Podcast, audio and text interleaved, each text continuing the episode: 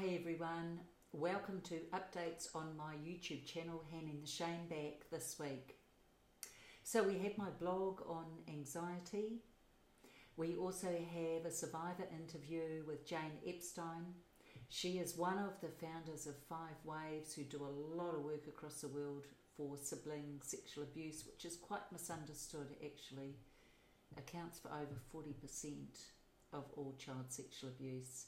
And we also have, finally, a media spotlight. Stephan Neff interviews me, and we look at what the New Zealand police are doing here in this country to help inform and protect our children.